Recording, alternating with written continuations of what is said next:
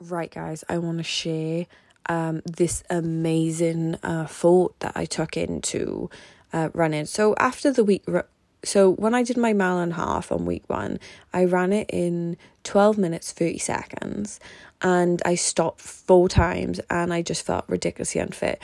The week after, after, you know, being on low histamine and all that stuff, I, but even though I still felt quite congested, to be honest, um, I ran it in like 12 minutes, but I stopped twice. And my brain kind of like, kind of wasn't ready for that level of success. So it kind of self sabotaged me.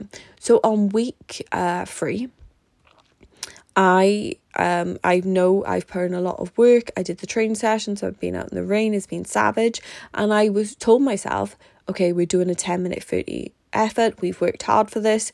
I know we've got this in us. So the whole time when I did the run, I was like 10 minutes 30, babe, 10 minutes 30, 10 minutes 30 effort. We're running a 10 minutes 30 effort.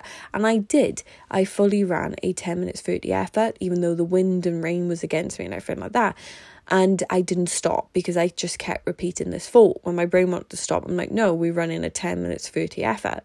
Um, and when I got to the end and I looked at my watch, it was 12 minutes, 9 seconds. So I was actually 9 seconds slower than last week, but it was still a PB because I didn't stop once. And plus, it still was a 10 minutes 30 effort because I ran it 10 minutes 30 effort, regardless of what the time said, was not going to take away from the effort and how much I controlled my breathing and how much I didn't stop or all the progress I made with that. So let your thoughts create your results, not like, you know, I don't know, a, a number like create it. Don't ever let a number take away all the effort. You know, trust the process. Like I fully trust that when I control my breathing, when I sort you know, when I do all this stuff, I'm going to hit that. It's inevitable. I'm going to hit it. I'm putting in the work to do it. It's completely it's done. It's done. You know what I mean? It's done. It's there. It won't be a surprise. It's all intentional. I am creating this. And that feels a lot more powerful than, you know, kind of like hitting the target and be like, oh, I don't know.